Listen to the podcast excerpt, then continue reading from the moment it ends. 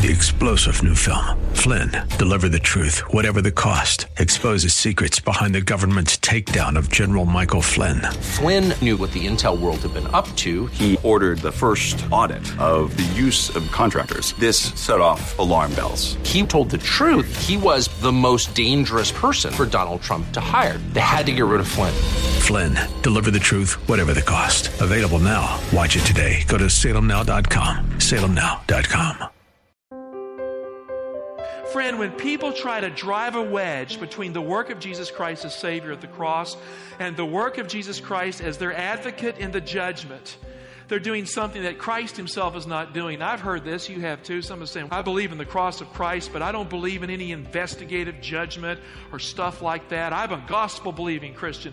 Well, they really don't understand the gospel very much because they don't realize the one who took our place on the cross of Calvary is the same one who takes our place in the judgment day. That's Pastor Michael Oxentenko, and this is Reaching Your Heart. Today's message with Pastor Michael Oxentenko is entitled Pounds of Purpose. That's Pounds of Purpose, and you can find it online at reachingyourheart.com. Before we get started, we want you to know that we believe here at Reaching Your Heart that God answers prayer. If you need prayer, please call us at any time, day or night. 888 244 HOPE. That's 888 244 4673. Here now is our pastor teacher, Michael Oxentenko.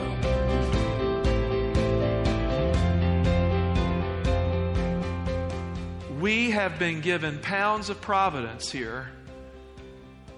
We have been given an opportunity to exercise faith in Christ to move into a place that is alive with the promise of tomorrow. It's not about Pastor Mike. It's not about reaching hearts. It's about the prophetic mission of our church, mandated way back from the dawn of time. Reconstituted in 1844 for the good of the human race. We are part of that great call. And Lord, I just pray that today, as we open our Bibles, may we catch a better picture what it means to use our talents that are pounds of purpose for your glory. In Jesus' name, amen. You know, I don't like living a life that doesn't make sense. Are you that way? I want my life to have purpose, meaning in it, don't you? Do you? I do. Now, friend, we have all been placed here for a purpose. And God's purpose in sending Jesus is to save us all right here. Now, I want to be saved in God's kingdom, but you know, before I'm saved in God's kingdom, I want to be saved here. I want to be saved in my relationships with others and God as I live my life to the end. The church of Christ was established on earth for the express purpose of the salvation of sinners.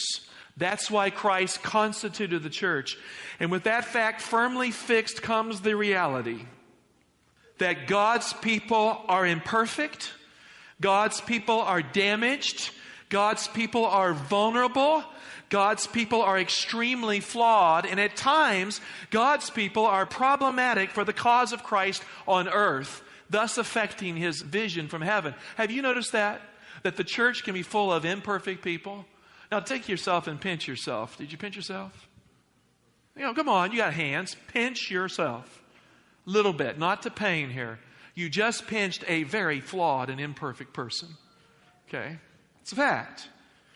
But, friend, none of these challenges that I've just here mentioned, none of this changes the fact that God loves Jesus, church, which we are, and that we flawed people, though we be, are here for a purpose.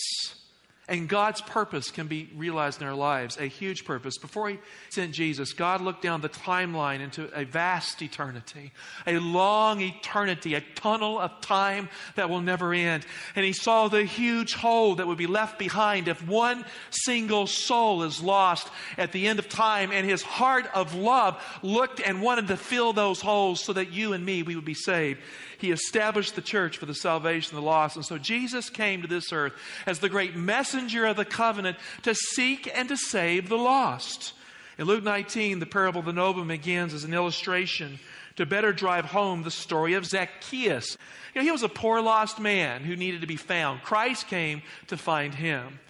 Zacchaeus was a tax collector and he was hated by his own people because he collected taxes for the Romans. He was considered a sellout because he profited on the backs of his own people to support the Roman enemy. So, this IRS agent defrauded his own people to get ahead and make himself look good with Rome. And so he was on the outs with everybody. Rome didn't like him because they didn't think much of him either, and definitely his people didn't. It was a lonely existence for Zacchaeus. As the great evangelist friend, Christ came to Jericho on a heartfelt mission to find Zacchaeus' home. And on the way, he saw him in a tree because he was trying to find Jesus in a way that a short man can. He climbed in a tree. And Jesus said to him, Zacchaeus, come down, for I'm going to stay at your house today. You know what I like about Jesus? Christ doesn't fit into our notions of what we ought to do sometimes. Sometimes we stay away from people because it might rub off and hurt us, right? We're afraid that if we associate with that person, we'll be defiled. Christ had no problem associating with broken people with sinners in need of grace, with the person who has not measured up in God's plan. The great messenger of the covenant met Zacchaeus in his house. Zacchaeus the sinner rejoiced that Jesus, the saint, the Son of God, would come to his house and eat with him with no shame. And so Zacchaeus the sinner repented and he became a believer and in time a saint called by God to share God. Now, why did he do it? Why did this man move from darkness to light? What was it? And what made the difference in his life? You see, Christ cared about an outcast named Zacchaeus. He showed him disinterested love. He accepted him where he was at. And based on that love, that sinner turned to salvation. Isn't that how it happens? Paul says it's the grace of God that's meant to lead us to repentance. The parable of Zacchaeus ends with these profound words of purpose in Luke 19, 9, and 10. So open our Bibles now. Jesus said to him, Today salvation has come to this house, since he also is a son of Abraham. Verse 10 For the Son of Man came to do what? To seek and to save the lost. You know, I don't know about you, I can wrap my heart around that statement the Son of Man came to save Mike Oxentenko, to bathe me in his love, to bathe you in his love, to give me the forgiveness of my sins. You know, I don't stand up here and act like I'm not a sinner by nature and by deed. I have from time done just that. I struggle with sinful attitudes at times. Have you? And you know, I want a church full of people who are struggling with sinful attitudes. Because if they come to church, Christ can help them with that struggle. He can do for them what he did for Zacchaeus. I come to church because I need the church. I don't come to church to look important or be great. I'm not. I come to church because Christ, my righteousness, has people like me seeking him in the same place, and that's why I come. Now, Zacchaeus was a tax collector, and I don't like tax collectors. You like tax collectors? I hit a nerve, didn't I? Well, he knew what it was like to cook the books so he could get ahead. So the parable that follows focuses on the purpose of a pound. It's called a mina in many translations, but a pound in mine in the cause of God.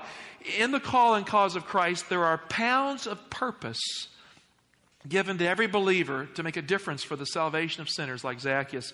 Look at verse 11. We transition from the story of Zacchaeus to the parable that illustrates the importance of using our means in the proper way, which Zacchaeus had obviously not done until he became a converted man.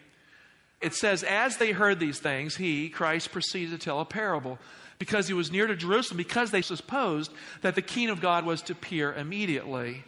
Goes on to say, he said, therefore, a nobleman went into a far off country to receive a kingdom and then return. Now, you have the whole book of Daniel right there in that one verse. It's amazing how Jesus can take Daniel 2, Daniel 7, the Mare Chazon of Daniel 8 and 9, the king of the north, king of the south of Daniel 11, and the prophecies of Daniel 12, and put it into a single sentence. But here it is. A nobleman went into a far off country to receive a kingdom and then return. You know, the present participle in the Greek text is used for the English expression as they heard these things. It means that Luke 19:11 is spoken when Luke 19:10 is still fresh in the ears of those who are hearing.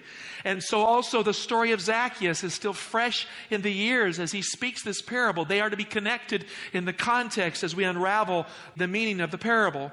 Christ is still dwelling here on the theme that he has just introduced. That he came to seek and to save the lost like Zacchaeus.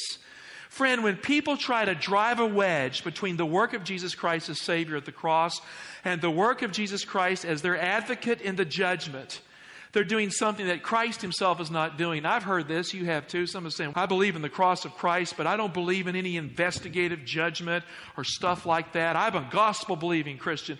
Well, they really don't understand the gospel very much because they don't realize the one who took our place on the cross of Calvary is the same one who takes our place in the judgment day. We need a high priest to take the benefits of the cross before the judgment bar of God. Because of Jesus, we have passed from judgment to life. Without that proxy advocate in the heavenly sanctuary, we get nothing of the cross in our daily lives. So when people say that, they know nothing of the gospel, really. They have minimalized it away. Friend, Christ our righteousness is not a slogan. Christ our righteousness is the living person of Jesus for eternity in our lives. The cross of Christ is the gift in full, but it moves through time. And so when people try to drive a wedge between the judgment and the cross, they miss a lot here. Christ is just as concerned about your soul in the judgment as he was when he cried for you on the cross of Calvary. Friend, the person who prayed for you in the Garden of Gethsemane with blood coming out of his pores, with clots of blood hitting the ground, when the great atonement began to be made for us, that person, as our great high priest, will not stop praying for you after the cross or through your life or for all time for that matter. In Luke 19:11, the disciples thought that Jesus would set up his kingdom immediately. You know, they were not familiar with the time flow of the book of Daniel. They saw the mighty Roman Empire. They said, well, Get rid of this empire and give us your kingdom now. And so it says, he said, therefore, a nobleman went into a far off country to receive a kingdom and then return. He was trying to instruct them that there would be a series of events before his return. So let's just do a little brief summary of Daniel 7 here because they did not understand Daniel 7 at that time or they wouldn't have been confused. Christ is here interacting with Daniel to help them understand the flow of time. In Daniel 7, like Daniel 2, we had the head of bronze, which was the king of Babylon. Daniel 7, we have a lion. It represents the Babylonian Empire, four great world empires. In Daniel 7, the second kingdom was a bear with three ribs. Medo Persia conquered three kingdoms Babylon, Egypt, and Lydia. And it was also symbolized in Daniel 2 by the silver on the image. We saw in the image of Daniel 2 the bronze waist, but we see the four headed leopard. Both symbolize Greece. After Alexander, the Grecian Empire split into four pieces, and so we have the four divisions of the Greek Empire. Rome, Daniel 2, the legs of iron, but in Daniel 7, the ten horned beast with iron teeth and bronze claws. Had ten horns, which after Rome was a unified iron monarchy, it divided into what we call modern Europe or Middle Ages Europe, the Holy Roman Empire complex of the Middle Ages the 10 divisions, the 10 horns that grew out of it. So, very basic picture here we see of the flow of history through the great world empires. Now, Christ was living during the time of the Roman Empire. He was not living during the time of the Middle Ages or what would follow. Following Rome, the division of Rome into 10 basic kings here, we see this. And we're still living today with the countries that came out of the collapse of the Roman Empire. So, in principle, the feet of iron and clay Ten toes, ten horns, you'll see on the other side in Daniel 7, symbolizes the world to the end. In the Middle Ages, there were monarchies. Those monarchies came to an end functionally as hereditary monarchies around 1917 at the end of World War I. So we are living in the toenails of human history today. That is when God's kingdom, the great stone kingdom, will collide and Jesus' kingdom will be set up. Now, it's very interesting. In the flow of the context here, we see that the ten horns are followed by a little horn that usurps the dominion of Jesus Christ. It has eyes and a mouth like the Son of Man. In Daniel 7, the Son of Man looks like a man because he's the Son of God, but the Son of Man too. But this horn looks like he's the Son of Man. He has eyes and a mouth, but he's nothing but a horn. And he boasts, he makes claims against God, he does awful things, he persecutes the church of God. And it is the Antichrist little horn power that will lose his power in the judgment Daniel 7. So after Babylon, Medo Persia, Greece, Rome, then the divided Europe Middle Ages, at the end of that, there's a judgment in heaven and dominion is taken away from that little horn. It's given to Jesus Christ, and then in time, it's given to the saints of the Most High. So at the end of the Middle Ages, there's a great event in heaven that marks the reversal of this power's influence. Daniel 7 26. The Bible says, But the court shall sit in judgment, meaning at the end of the Middle Ages. His dominion, that's the little horn's dominion, shall be taken away to be consumed and destroyed to the end. And the kingdom and the dominion and the greatness of the kingdoms of the whole heaven shall be given to the people, the saints of the Most High. Their kingdom shall be an everlasting kingdom, and all dominion shall serve and obey them. Now, it's very interesting here in the context of Daniel 7, the little horn is really hijacking God's people, the Christian church, during the Middle Ages until that judgment sits somewhere around the 1800s contextually. And when that judgment sits in heaven, the church starts to win. The gospel starts to go to the world. And it follows when the saints receive the kingdom, which means Jesus is coming back. More with Pastor Michael Oxentenko in just a moment. Studying the Bible is vital to our lives, and we would like to help you in that process by providing you free Bible study guides. These full color Bible study guides are available for you right now if you dial this telephone number 888 244 HOPE. That's 888 244 4673. We would love for you to call and get your copy of these free Bible study guides at any time. That's 888 244 4673. Now, more with Pastor Michael Oxentenko. So Daniel 7 is a lot of information. And Christ packed all of it into a single verse. He said, A nobleman went into a far off country to receive his kingdom and then return. The Bible is absolutely clear that the kingdom of heaven will be given to the saints of the Most High. I don't know about you, I think that's a great retirement plan. Isn't it? I mean, isn't that a good retirement plan? Now, in the parable Luke 19 12, Jesus plainly states that a nobleman went into a far off country to receive his kingdom and then return. He doesn't receive his kingdom on earth, it's not the kingdom of earth.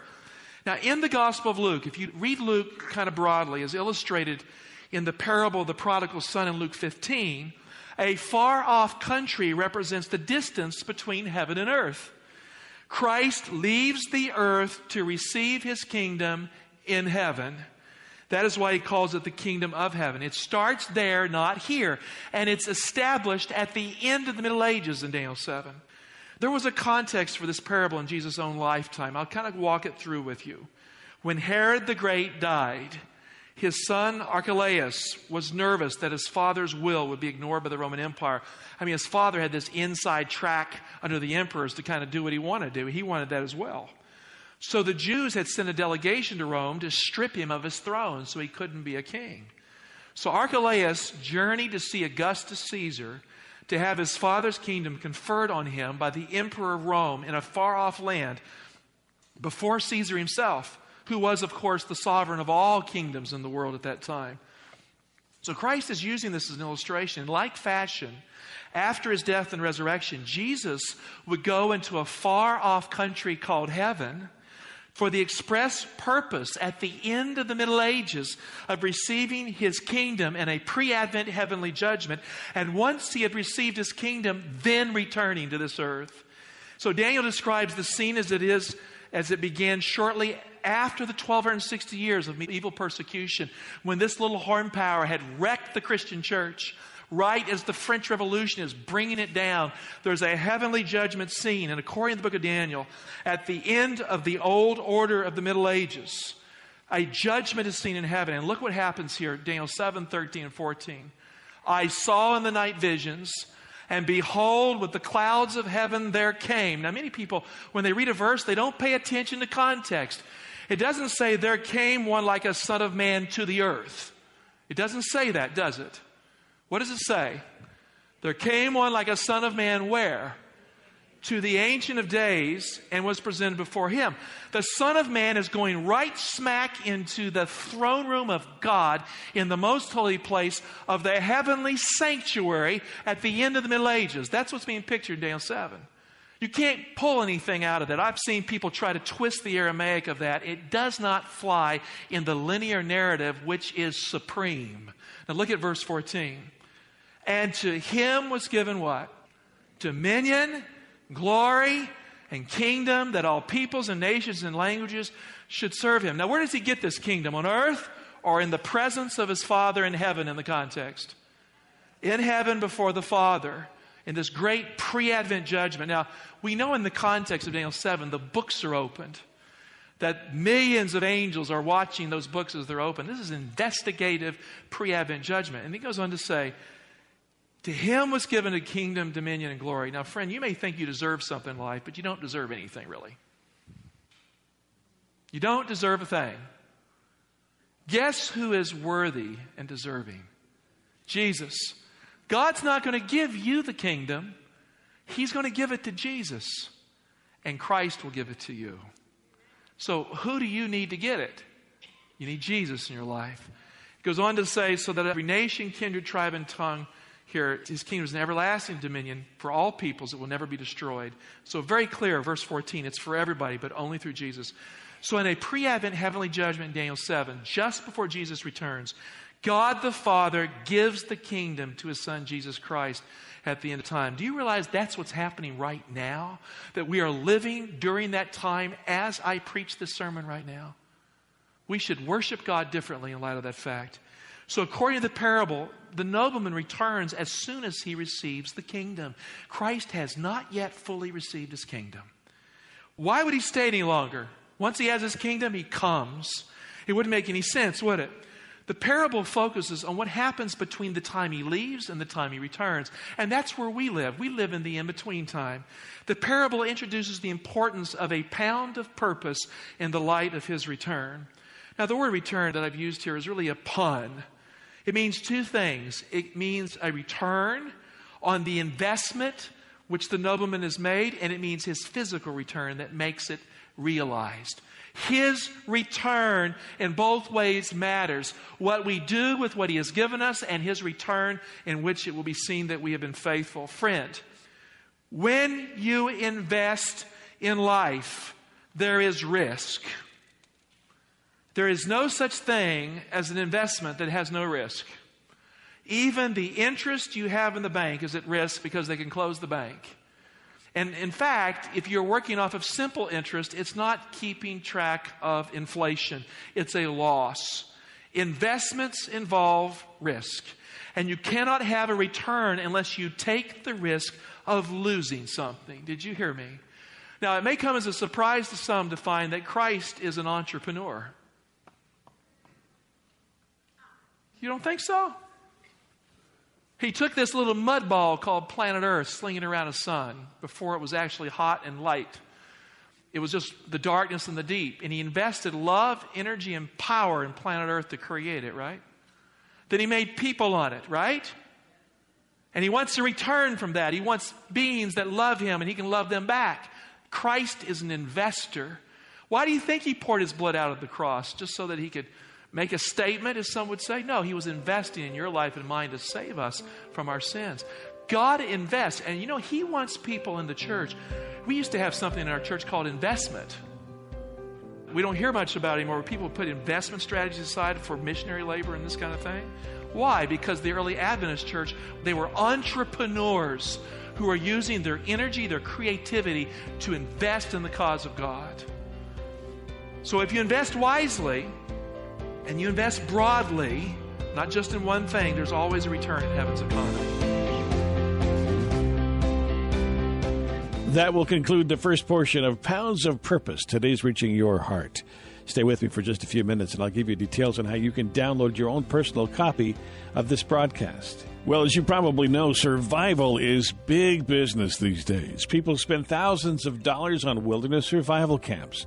They want to learn how to survive in light of unprecedented natural disasters, the potential of a nuclear attack, or civil unrest. But how do you spiritually survive life's disasters? The new book entitled Ultimate Survival will give you practical steps on how you can survive spiritually. This is a great book, and we'd love you to have it right now. It's titled Ultimate Survival. You'll discover keys to physical, mental, and spiritual survival you may not know existed. Call right now 888 244 HOPE. That's 888 244 4673. Once again, that telephone number is 888 244 4673. 888 244 HOPE. If you've been inspired by this message and want to partner with us to further spread these messages and keep us broadcasting on the air, then we welcome your partnership. And you can give a donation of any amount. We thank you for your support. If you're in the Washington, D.C. area or passing through, we'd love to welcome you to our church family. Stop by Reaching Hearts International and join us for a worship service every Saturday at 11 o'clock or Wednesday at 7.30 p.m. The address for the church is 6100 Brooklyn Bridge Road, Laurel, Maryland 20707. 6100 Brooklyn Bridge Road, Laurel, Maryland 20707. If you're wondering how to get a copy of today's broadcast, you can go to reachingyourheart.com and download a copy or listen right there in on demand audio format. Again, the address for the website is reachingyourheart.com. Thanks for listening today. We hope you'll join us again next time for another Reaching Your Heart.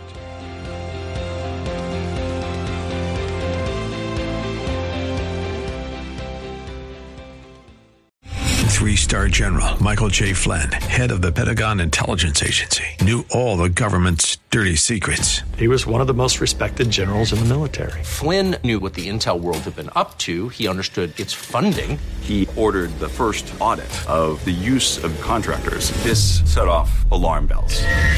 The explosive new documentary, Flynn, Deliver the Truth, Whatever the Cost, and covers the facts behind this scandal. Flynn told the truth. He was the most dangerous person for Donald Trump to hire. I find out the worst enemy that I'm going to face in my life is right here in America. They took my assessment and they wanted me to change it. And I was like, I'm not changing it. They had to get rid of Flynn. With in depth interviews, archival footage, and never before seen personal records of the man behind the headlines. I just felt like I was drowning. Flynn, deliver the truth, whatever the cost. Available now. Watch it today. Go to salemnow.com. Salemnow.com.